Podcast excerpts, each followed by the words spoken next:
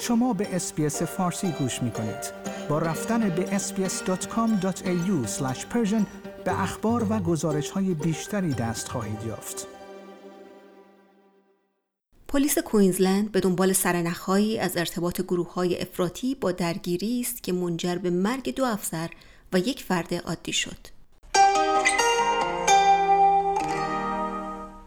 روز دوشنبه دو افسر پلیس در یک تیراندازی در ملکی روستایی در کوینزلند کشته و دو نفر زخمی شدند.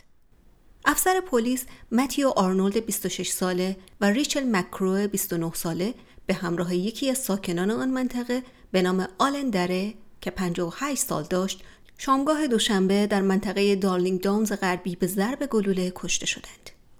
قاتلان آنها مدیر سابق مدرسه ناتانیل ترین، برادرش گرت و همسر برادرش استیسی آن شب در نزاع با افسران مسلح جان خود را از دست دادند. دو افسر دیگر که به ملک فراخوانده شدند کلی بروگ 28 ساله و رندان کرک موفق به فرار شدند. کاتارینا کارول کمیسر پلیس کوینزلند گفت کاراگاهان پس از کشف یک سری پست با نام گرت رین در وبسایت های تئوری توطعه به دنبال بررسی ارتباط قاتلان با گروه های افراطی هستند.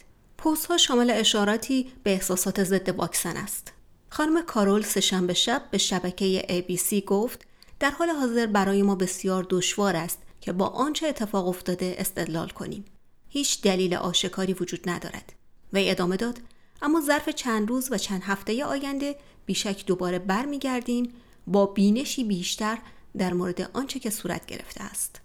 خانم کارول گفت هر انگیزه احتمالی برای قتل ها بررسی می شود از جمله اینکه آیا حمله ای از پیش طراحی شده برای ماموران بوده است یا خیر کمیسر پلیس این تیراندازی مرگبار را سنگ دلانه توصیف کرد نخست وزیر آنتونی آلبانیزی احساسات خود را در حالی که به افسران کشته شده و آقای دره ادای احترام می کرد نشان داد.